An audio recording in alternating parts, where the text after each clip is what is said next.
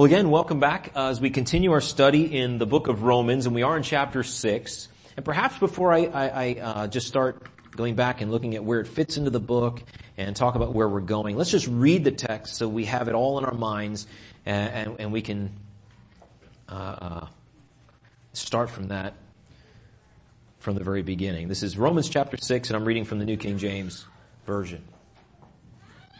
What shall we say then? Shall we continue in sin that grace may abound? Certainly not. How shall we who died to sin live any longer in it? Or do you not know that as many of us as were baptized into Christ Jesus were baptized into his death? Therefore we were buried with him through baptism into death, that just as Christ was raised from the dead by the glory of the Father, even so we also should walk in newness of life. For if we have been united together in the likeness of his death, certainly we shall also be in the likeness of his resurrection. Knowing this, that our old man was crucified with him, that the body of sin might be done away with, that we should no longer be slaves of sin. For he who has died has been freed from sin. Now if we died with Christ, we believe that we shall also live with him, knowing that Christ, having been raised from the dead, dies no more. Death no longer has dominion over him. For the death that he died, he died to sin once for all, but the life that he lives, he lives to God. Likewise, you also reckon yourselves to be dead indeed to sin, but alive to God in Christ Jesus our Lord. Therefore do not let sin reign in your mortal body, that you should obey it in its lusts. And do not present your members as instruments of unrighteousness to sin, but present yourselves to God as being alive from the dead, and your members as instruments of righteousness to God. For sin shall not have dominion over you, for you are not under law, but under grace. What then? Shall we sin because we are not under law, but under grace? Certainly not. Do you not know that to whom you present yourselves slaves to obey, you are that one's slaves whom you obey? Whether of sin leading to death or of obedience leading to righteousness. But God be thanked that though you were slaves of sin, yet you obeyed from the heart that form of doctrine to which you were delivered. And having been set free from sin, you became slaves of righteousness.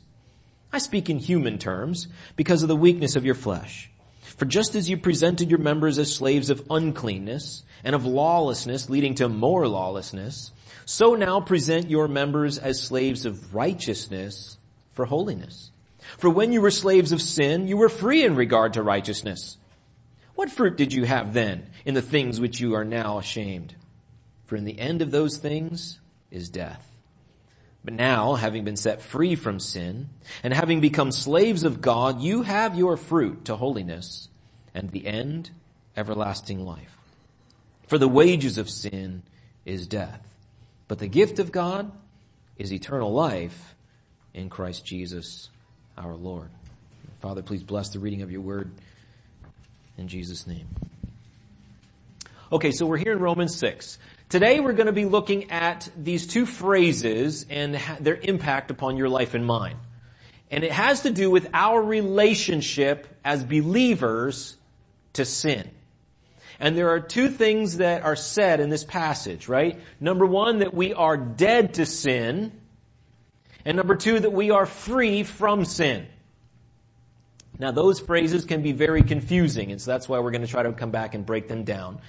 Um, and what that they actually are trying to say. But these are two statements that you will see in the chapter that God declares to be true of every believer in Jesus Christ. So, where does chapter 6 fall in the flow of the book? This is the way my mind has felt all week. And so hopefully by the end we'll see some of the, the con- confusion clear up and it'll be more organized and make sense. Now, Mike started us off at the beginning of our study in the book of Romans with an outline. I, I tried to, there was part of it that I said, well, and I tried to tweak it, but you know, listen, I can't alliterate the way Mike does, and it's pretty, pretty, pretty good uh, uh of an outline. And so I said, you know what? Um, I'm going to leave it the way it is for our own memory, so we can stay cohesive together, right? But basically, Romans is a book expounding on the gospel. The good news from God to sinners like you and me of how we can be saved, rescued, delivered, transformed by the power of God in our lives. We can't do it ourselves.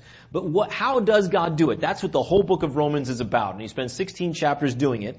But if you come back to chapter 1, he says, right, Paul says from the very beginning concerning himself, uh, that he was called by God to be an apostle, separated to the gospel of God. This would, this is what his whole life was about.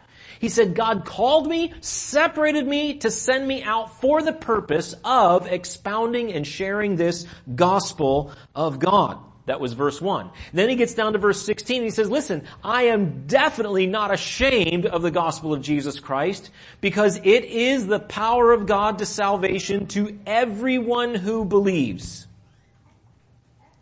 To the Jew first and also to the Greek but to everyone who believes. I would just like to challenge you this morning, if you're hearing my voice, have you believed this message of the gospel for yourself?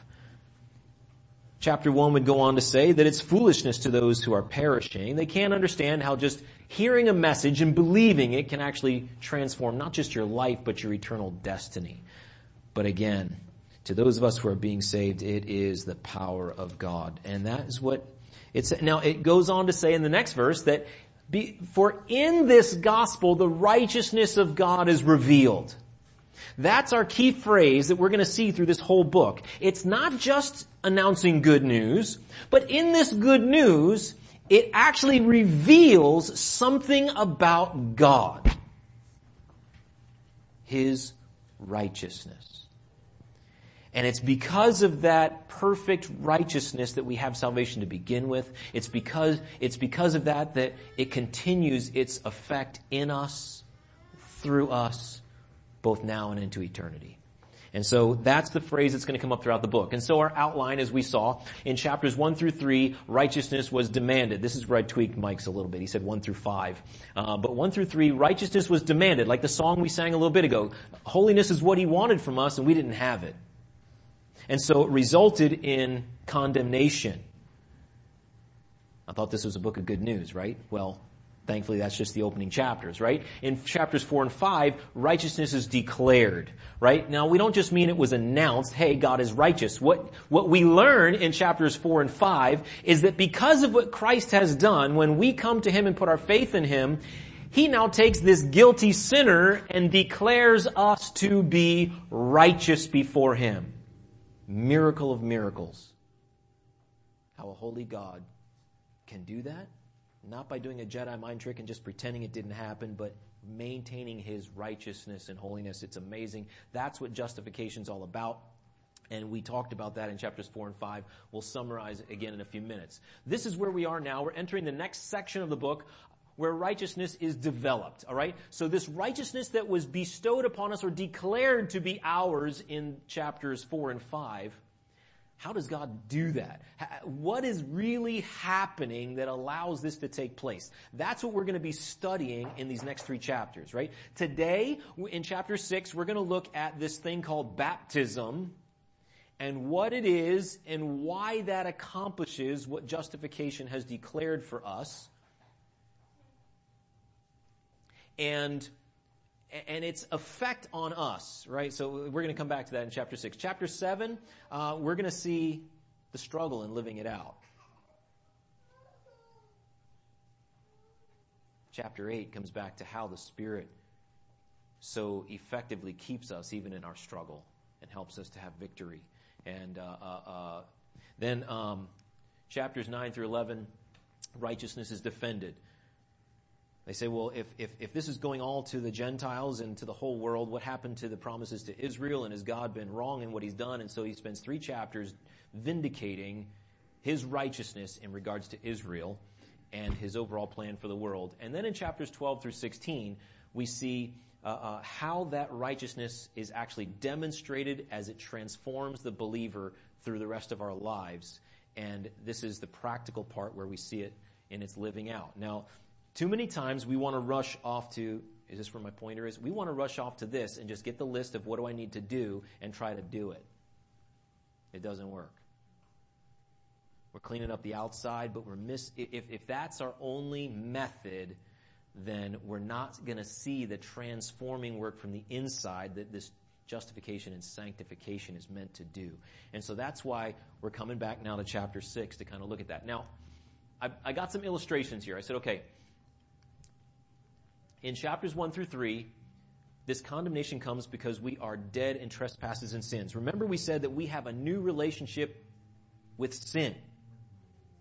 So what was our old relationship so we can understand what he's bringing us into, right? Well, in chapters one through three we saw, okay, here we are. You and me, any other person on earth, we're actually guilty sinners. And because of that, we deserve to die with those sins. We can't remove them. And so if that's the state we stay in, this is what we have to look forward to, right? There's our sin. It's upon us. We haven't, we haven't received God's method of having it removed. And so the day comes where we die in those trespasses, in those sins, and now we're forever dead in those sins, right? Terrible plight. This is why Cicely's asking for prayer for her husband. He has rejected this truth for so long, and now he's in a desperate health crisis, and he's still not turning to Christ. And we just need to keep praying. Perhaps he will do this before it's too late. As well as everyone else that we know, right? But that's what it means to be dead in sin. Dead in sin. Our sin is still upon us. We're still under its rule, and we will be condemned to death uh, with it. Now, chapters four and five, we have this justification process where it says that Christ died for our sins. Even though we were ungodly, even though we were enemies, even though we were still without strength, separated from God because of this sin, it's still upon us. The Bible says that God demonstrates His own love towards us and that while we were still sinners, Christ died for our sins. What does that look like? Okay, so here we are, our sinner walking through life. And our sin is on us. We're guilty before God, condemned. But now we hear about Christ, who because of that great love has gone to the cross for you and for me. And if you believe in Christ, you turn to Him by faith, putting your trust in what He did there on the cross, as the Bible invites us to do, the Bible says now that God, Jesus takes our sin upon Himself on the cross, so that when he died, whoa, whoa, whoa. So that when he dies, he ends by saying what? Paid in full, it is finished. Right? He has paid the penalty for the sin. The righteous judgment that was meant for us, he has now paid for, because when we put our trust in Christ, our sin is nailed to his cross. Colossians talks about that, right? The certificate of debt that was against us has been nailed to his cross, allowing us now to pass out of death into, ah, a little slow on the thing, now, pass out of death into life. And the Bible now calls us, miracle of miracles, this one who is a guilty sinner condemned before God, now, when God looks at us, because we have come to Christ and our sin has been fully paid for and put on Christ's account and Christ's perfect record put on our account, God calls us righteous. That's what justification was. He declares us to be righteous. He calls us a saint. You can really freak people out by telling people, hey, I'm a saint. He's a saint. In our terminology in today's culture, that doesn't make sense to them because they're thinking, well, we've cleaned up our act. We're acting a certain way, but God says if you belong to Jesus Christ, His perfect record is put on your record, and God sees you as a saint, a holy one. And we're totally forgiven the penalty of all those sins. This is what justification does. It's a legal thing. God as judge not just declares us not guilty, but he says that we are righteous in his sight. Amazing. That was where we were in chapters 4 and 5. Now, oh yes. I love this part in chapter 4. It says that he was raised because of our justification. How do we know if Jesus is still there in the grave that it's really taken place? That, that, that, that this penalty that Jesus was dying, when he was dying for our sins, that God accepted it. Yes, Jesus said, paid in full. It is finished, right? But the Bible tells us there at the end of chapter 4 that he was raised because of our justification. Because God accepted it, and he has declared us, he came back out of the grave because death had no more dominion over him. He paid for our sins and therefore we were set free from that, uh, from sin and death. So it, it's, it's an amazing thing. All right. We don't mean to go backwards. Now we're here in chapters six through eight. This is where we're going to see in chapter six that we have been united with Christ. And this is the beautiful truth that today's lesson hinges on. If you are truly going to be dead to sin and free from sin, it is because you have experienced this union, this uniting with Christ that he talks about in this chapter. And to visualize that again, here's our sinner. And he's got his sin. But the Bible tells us Jesus died on the cross. And when he did, he was dying for sin, but also uh, the Bible says he died to sin. Now, what's going to happen here? Uh, when we want to put our trust in Christ, not only, as we said before, does he take our sin upon him, but the Bible says we ourselves become united with him. Okay? So that when Christ dies, we died. When Christ raises from the dead, we've raised from the dead. So now we can live in newness of life just like Jesus. And so, just as we were dead in our sin, the Bible tells us now in this chapter, we are dead to sin and free from sin.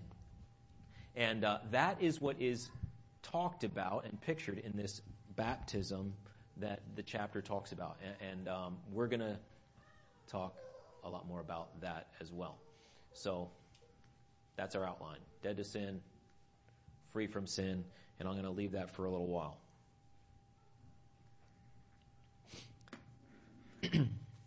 Before we just totally dive into chapter 6, I just want to say a few things. Key words in this chapter. We have been seeing this idea of grace many, many times in chapters 4 and 5. Right? We've gone from his wrath and condemnation of sin to now we're talking about his grace that he's bestowed upon those who, uh, who are willing to receive it by putting their trust in Christ. And uh, we really should have given Jamel two weeks to talk about chapter 5 because chapters verses 1 through 11 is so important that to pass over it too quickly would be a tragic travesty but then not to have covered the second half is a travesty. And I, it's a lose-lose situation right jamel? So uh, so i'm just going to call him back up to finish chapter 5 no um, uh, uh, but there are a few things that we ought to just recognize about that because the, the beginning of chapter 6 is a continuation of the flow of thought at the end of chapter 5 right? And so let's just take a sneak peek back, if we can, to chapter 5 to just cover where justification ended up, right? So he said, to be justified was to be declared righteous by God when we put our faith in Jesus. Verse 1 said, having then been justified by faith, we have peace with God through our Lord Jesus Christ. We were enemies, now we have peace through whom also, verse 2, we have access by faith into this grace in which we stand and rejoice in hope of the glory of God. I just want to briefly uh, uh, introduce a new concept of grace that we don't often think about. We know that grace is God's kindness shown to us that we don't deserve. By definition, grace is a kindness shown that we don't deserve. So the fact that we have salvation at all is only because of God's grace.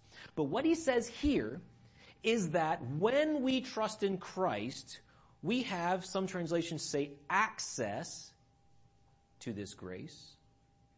Others say an introduction into this grace in which you stand. Basically what Paul is trying to say is that this grace of God is a realm in which we enter into. And that's important because what we're going to see in this chapter when he says that we are dead to sin and free from sin, he doesn't mean that we now will never sin again.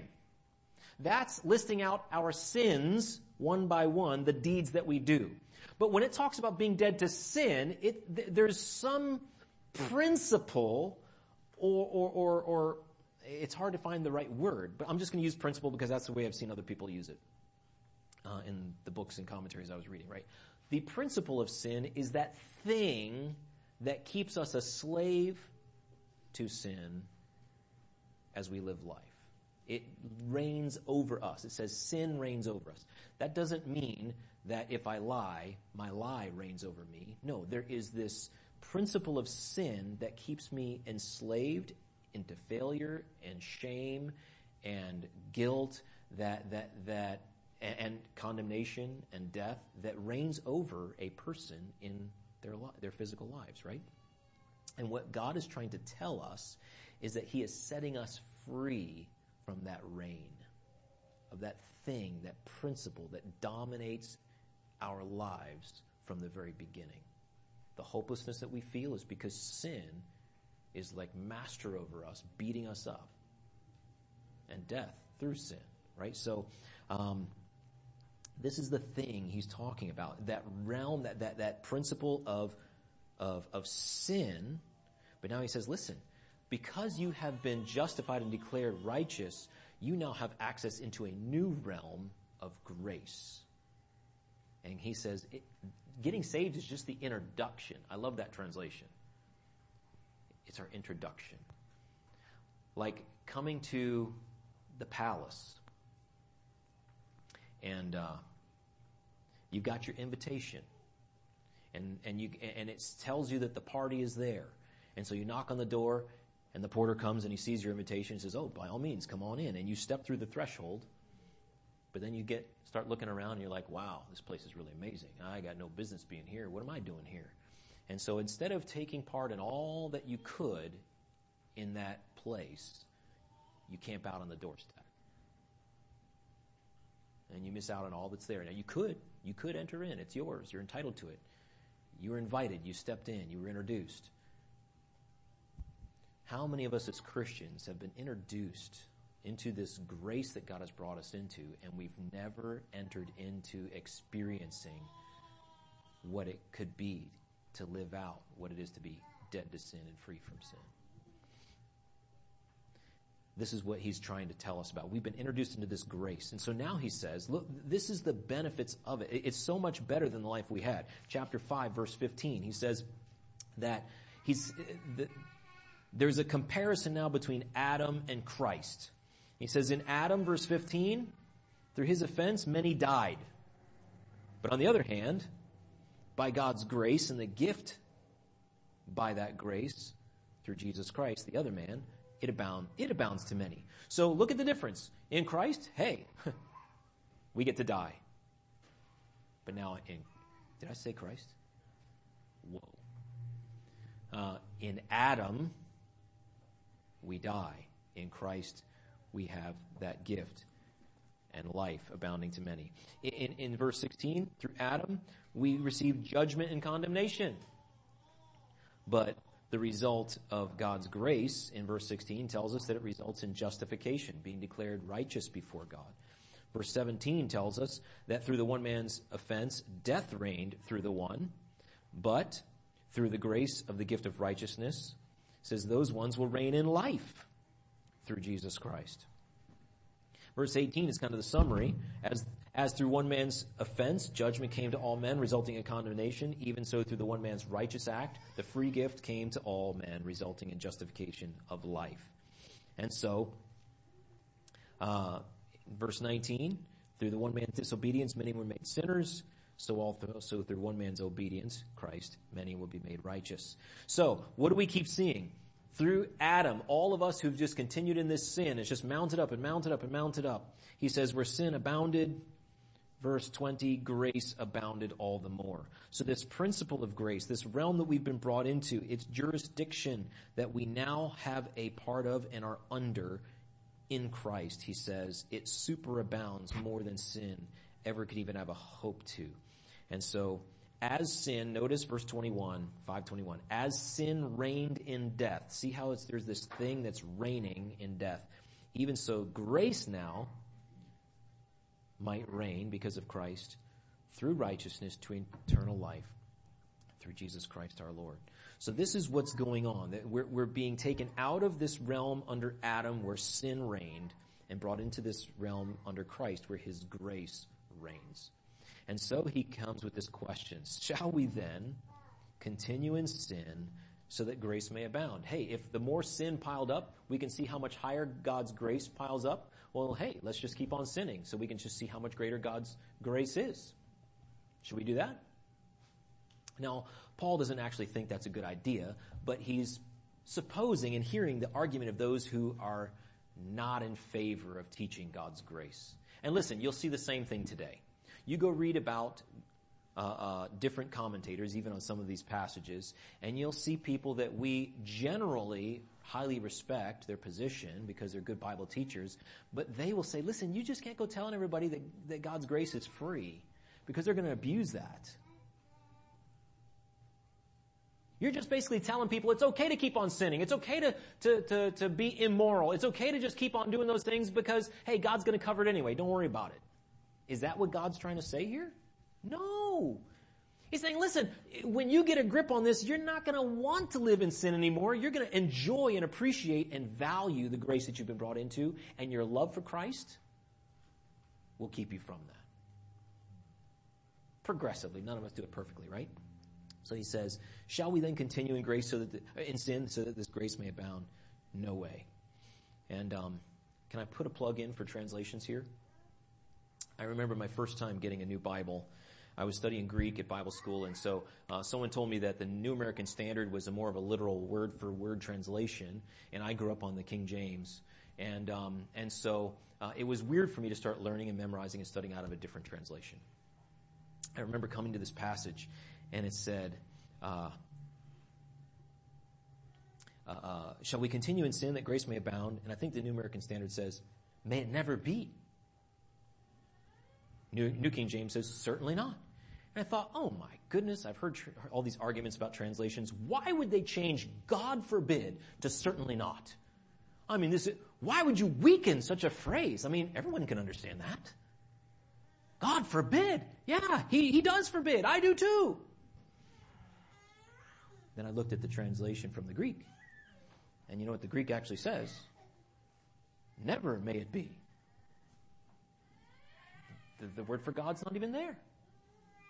Now I understand what he means by God forbid, but listen, it was not a good translation. It's not the word is actually there, right? So, so, so there is no perfect English Bible.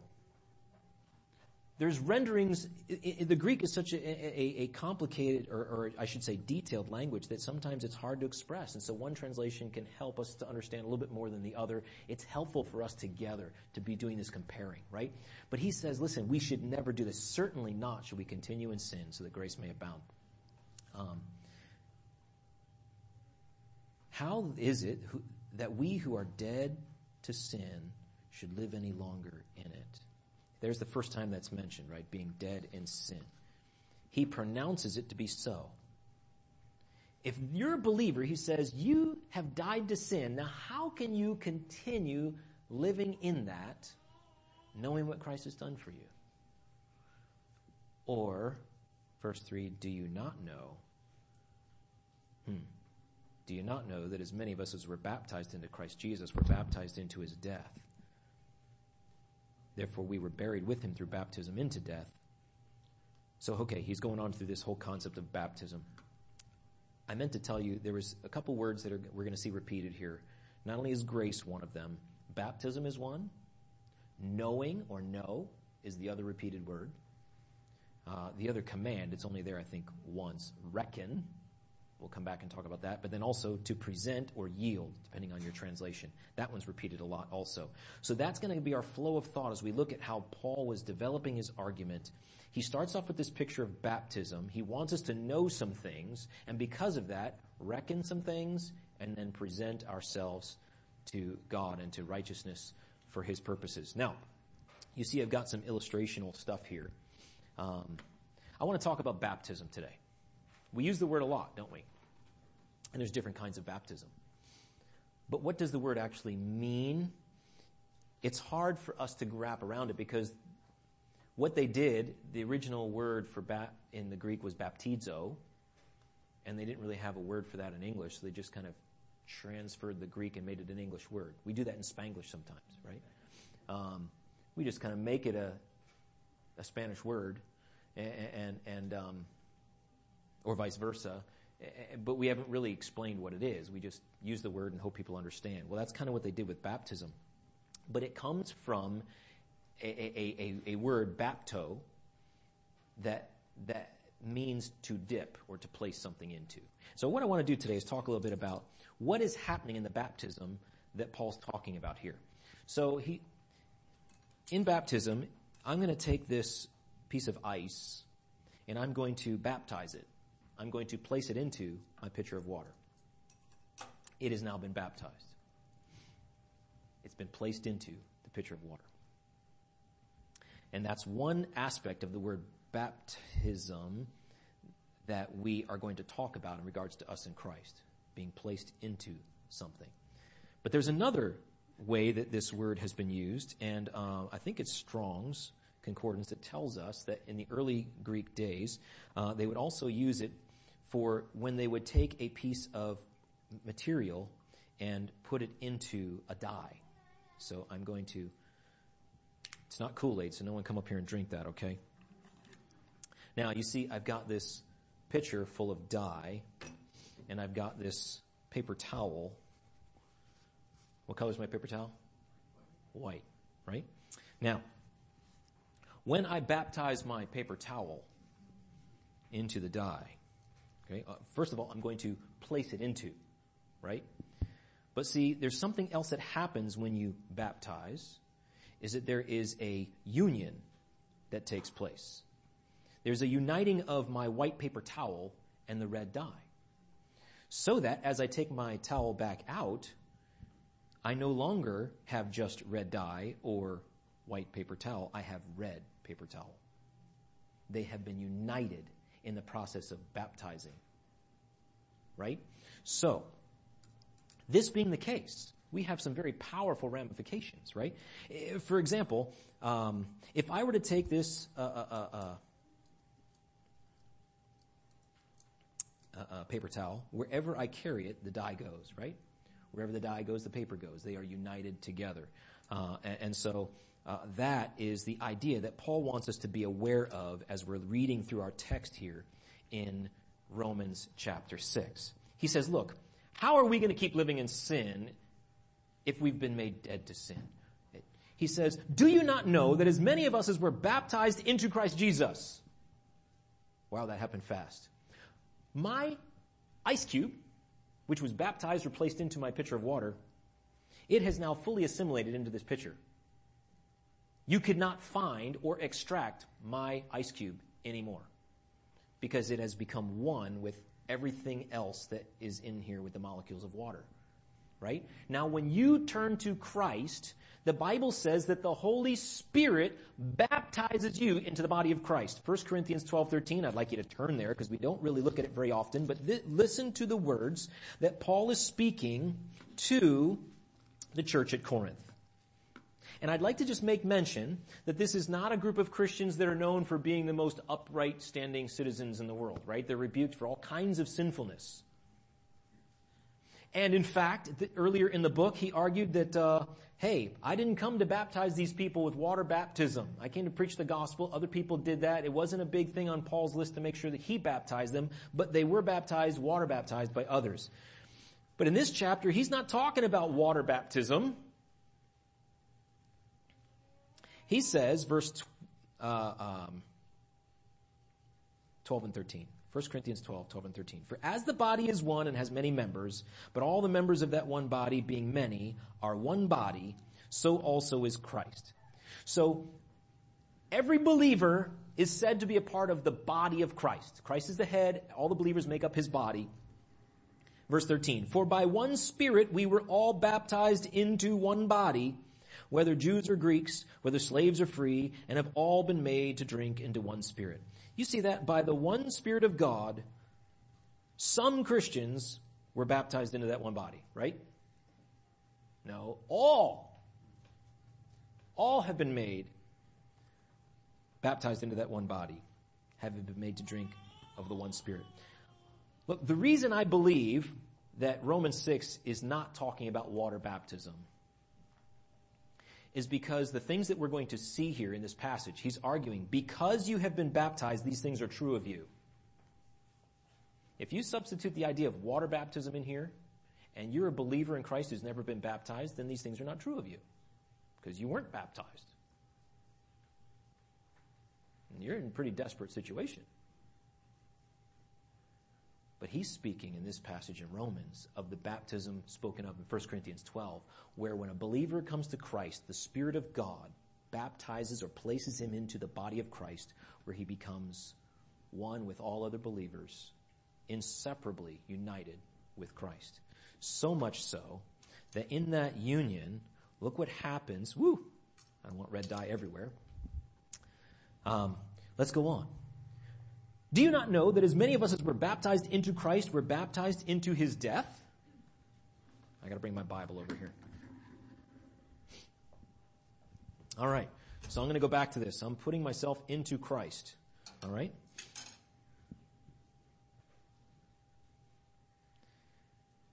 I'm putting the paper towel back in the dye representing a person who comes to Christ and how they are now baptized by the Spirit into Christ.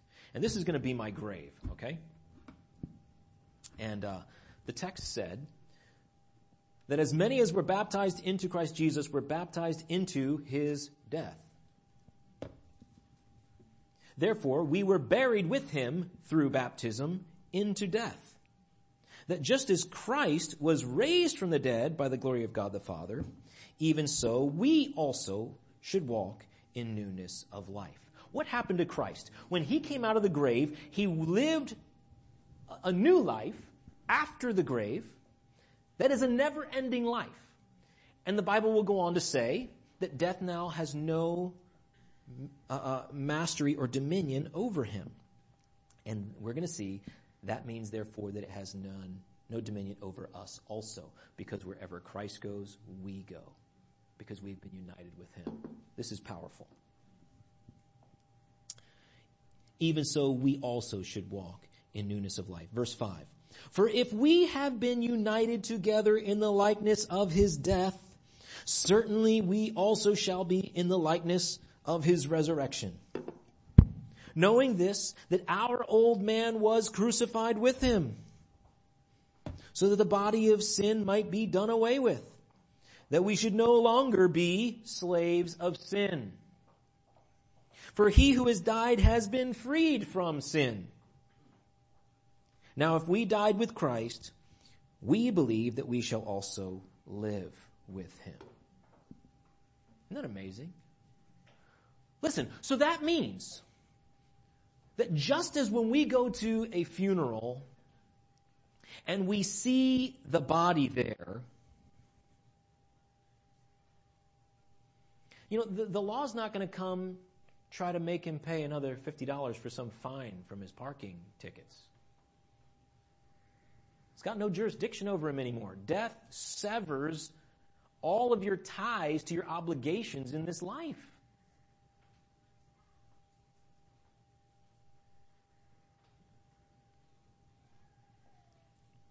And so because we could never pay that penalty ourselves. We could never do what needed to be done.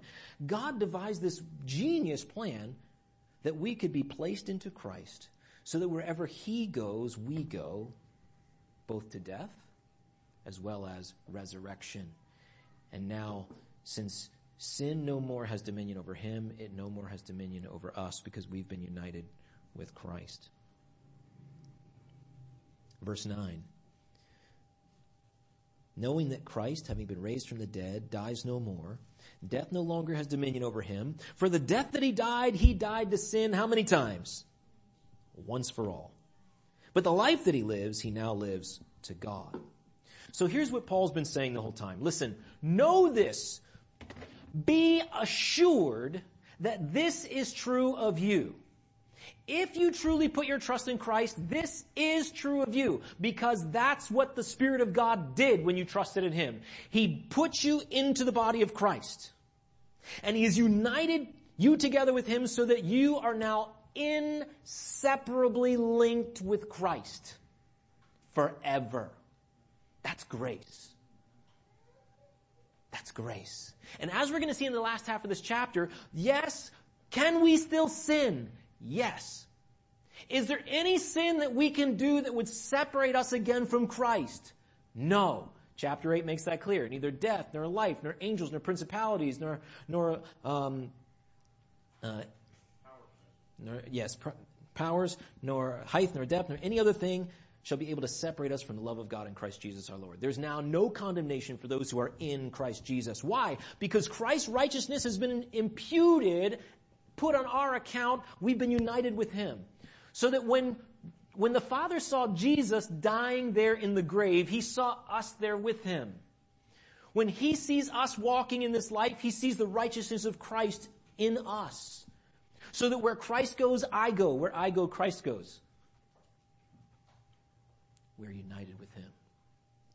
So three times over, Paul says, get this, knowing this is true. This is the purpose of what God did it for. Why is that? So that now we should no longer, verse four, walk, um, I'm sorry, so that just as Christ was raised from the dead, so we also should walk in newness of life. His purpose was so that we would now walk like Christ with a new life after death. Death no longer having dominion over us. Verse six. Our old man was crucified with him, that the body of sin might be done away with, that we should no longer be slaves of sin.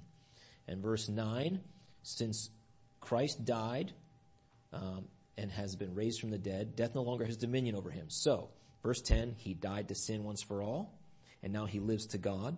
Verse 11, likewise you also reckon yourselves to be dead indeed to sin but alive to God in Christ Jesus our Lord. So what he says in verse 10 as true of Christ, that he's dead to sin and now lives to God, the Bible says now you, knowing that all this is true, reckon it so for yourself.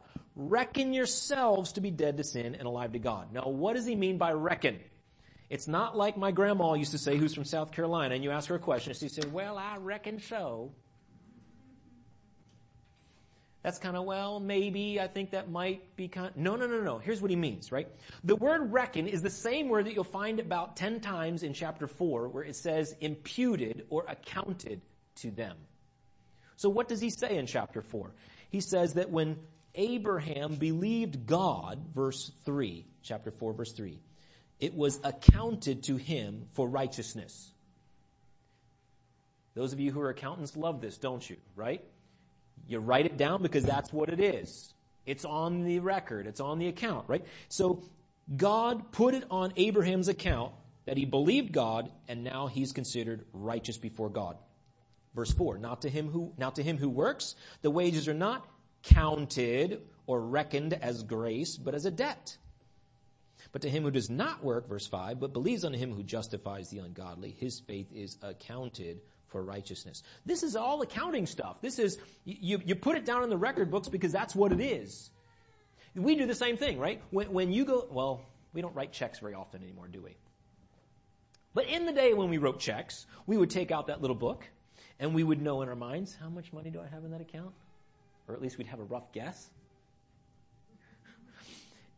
And if we knew the amount, then we would with confidence sign our name on the check saying, okay, here's my $120. There it is. Because we would, we would know the accounting and we would act on that accounting. We would be, we would have the confidence of mind to consider it okay to sign that check. Because we reckoned it to be so. Reckon yourselves to be dead to sin, but alive to God. This is the importance of what we know. Satan wants to keep us ignorant so he can keep us impotent, meaning without strength. How many times have we sinned, individual act, and Satan comes along and wants to accuse us, condemn us, bring us to shame and guilt, and just defeat. And something comes along and we want to pray for God's help, and yet we don't feel confident to reach out to God because of, oh, look what I did. Uh, listen, the Bible says you are dead to sin. You've been set free from its reign over you. Sin has no business tying you down anymore. You've been set free because you've been united with Christ. So reckon it to be so. Listen, this, I was a perfectionist, a shy person who, who didn't, I didn't really have a daily relationship with God. And so my idea of trying to grow in Christ was just try harder. Chapters 12 through 16. And with all my trying, I still felt defeated all the time. Because what does it tell us in chapter 3, right? Through the deeds of the law, no one will be justified in God's sight, for by the law is the knowledge of sin. I just saw all the more how much I was failing and I was defeated. And then one day I was reading 1 John 1 9. If we confess our sins, He is faithful and just to forgive us and to cleanse us from all unrighteousness. And I'd already confessed whatever sin I had done like 20 times and uh, I still felt condemned and dirty, and and uh, it was almost like God just put the question in my mind, and He said, "Dave, are you more righteous than I am? Are you more holy than I am?" Because my word says, if you confess that sin, I am faithful and I'm just to forgive you and to cleanse you of that unrighteousness. So you've already confessed it so many times, I've already forgiven you. So why are you holding against yourself? You think you're more holy than I am? Well, I knew that wasn't true. But it was hard. You know what I had to do?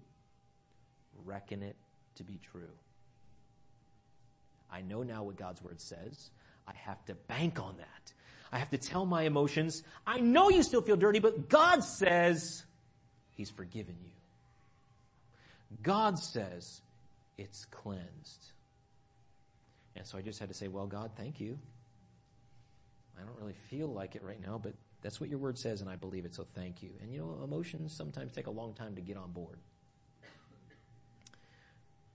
But he didn't tell us, now he didn't tell us to ignore our emotions. Listen, it's, it's my emotions that told me I was guilty. I needed to listen to them, but I also needed to keep them in their place. So God says, this is true. You were united with Christ. Reckon it to be so. How are you doing on your own reckoning? Because we all need it. It's by faith, believing what God said, and considering it truly to be true.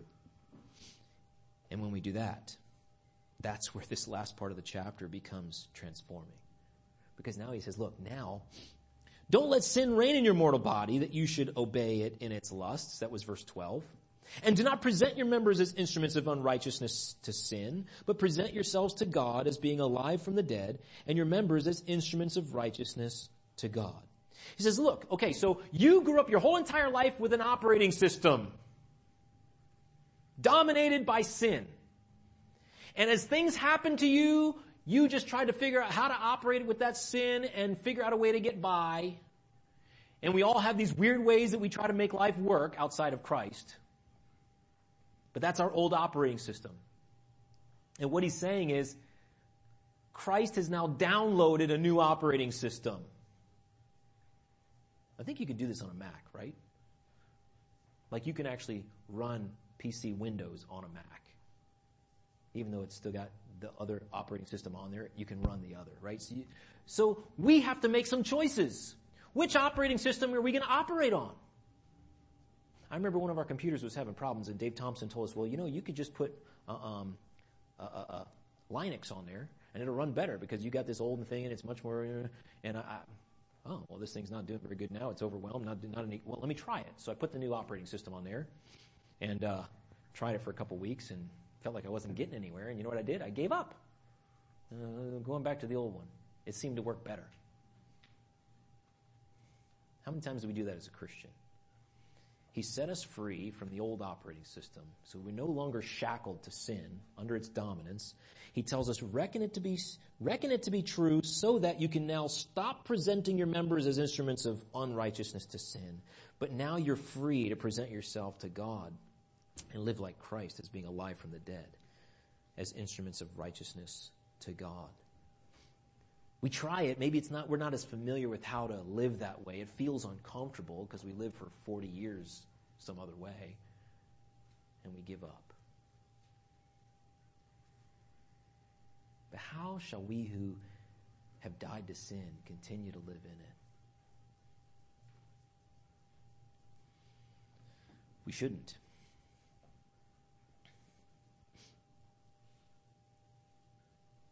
So he tells us, verse 14, sin shall not have dominion over you, for you're not under the law, but under grace. You've been released from that old law, under sin. Now you're under grace. Shall we, shall we sin because we're not under law, but under grace? No, certainly not. Here's verse 16. I wanted to get this. Do you not know that to whom you present yourselves slaves to obey, you are that one slaves whom you obey? Whether of sin leading to death or of obedience leading to righteousness. We're gonna be slaves of someone. We're set free from sin, but it's in order that we can be a slave to Christ. And if we're not slave to Christ, we're going back to sin. Uh, you can't serve two masters, Jesus said. You're either going to love the one, hate the other, or be loyal to one, despise the other, but you can't do it. So, which one are we serving? To whomever we submit ourselves to obey, that's who we're slaves to. Now, it's interesting. He always speaks of the believer in the rest of this passage as already having been, though you were past tense slaves of sin, you have been set free. You have been, uh, you have died to sin once for all. The shackles are off. And now we've been united with Christ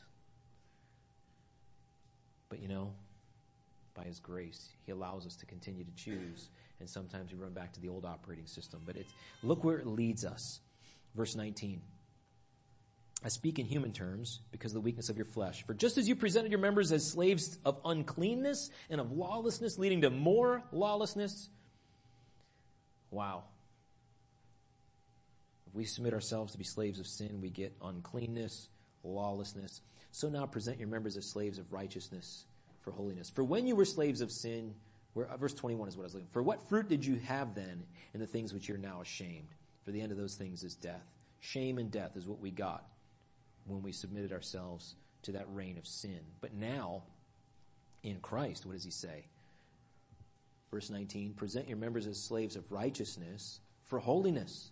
Verse 22, for having now been set free from sin, and having become slaves of God, you have your fruit to holiness and the end, everlasting life.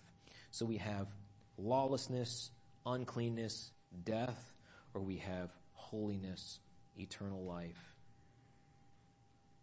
What a difference. How can we live that? Here's the three words. Know where you really stand with Christ. You're united with Him. Reckon it to be true. Bank on it with all you've got. Believe what God says. Count it to be true. Just like an accountant who writes it down in the books. And then we will have the freedom and confidence to keep presenting ourselves to God.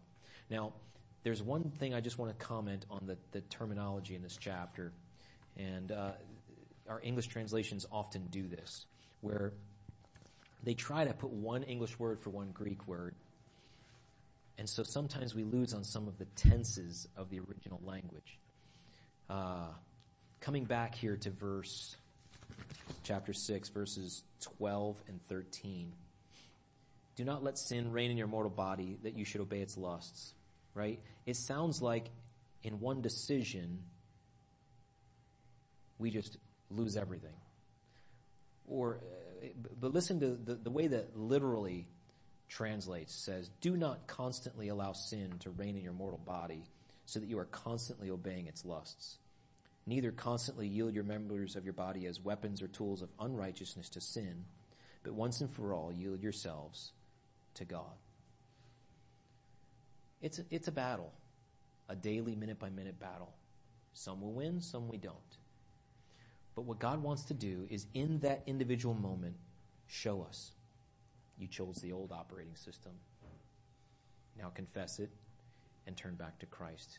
You've already been, you've already been made slaves of God. And so turn back to Him.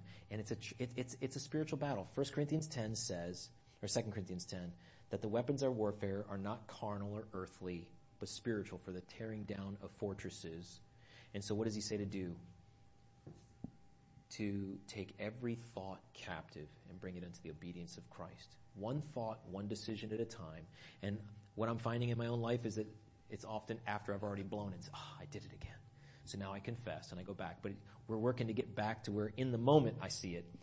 And then before the moment, so that I'm no longer walking in the old operating system under sin, presenting my members as slaves of sin, but now slaves of righteousness. This is what God has called us into, not to give us more rules, but look how He did it. He united us with Christ, and where Christ has gone, we have gone and will go, and we will experience the very fullest, even to the resurrection in a soon coming day. Let's pray. Lord, uh, I thank you for the patience of my brothers and sisters today while we wrestle with the very confusing at times and, uh, uh, uh, and can lead us in the wrong direction as we try to apply it in our lives. But Lord, we just want to say thank you that in your wisdom you came up with a way to do what we could not do. To unite us to Christ. Lord, thanks for that. We actually get the credit of having died there on that cross without ever having had to, to receive a nail in our hands. But Christ did it for us. And we're united with Him. And Lord, eh, it, we, we are not happy about the ways in which we still give in to the temptations and sin around us. But we thank you that, that we don't have to live under that dominion anymore that you've set us free from sin and that we are actually dead to it. It has no rights to hold on to us anymore. And so, Lord, help us to really know and believe that and reckon it to be true that we might present ourselves to you and uh, let you transform us as you uh, make us more like your Son day by day. I want to thank you for the. Um, for the truth of your word and for the chance for us to be able to uh, consider this today. Lord, would you help us now as we walk out these doors to live it?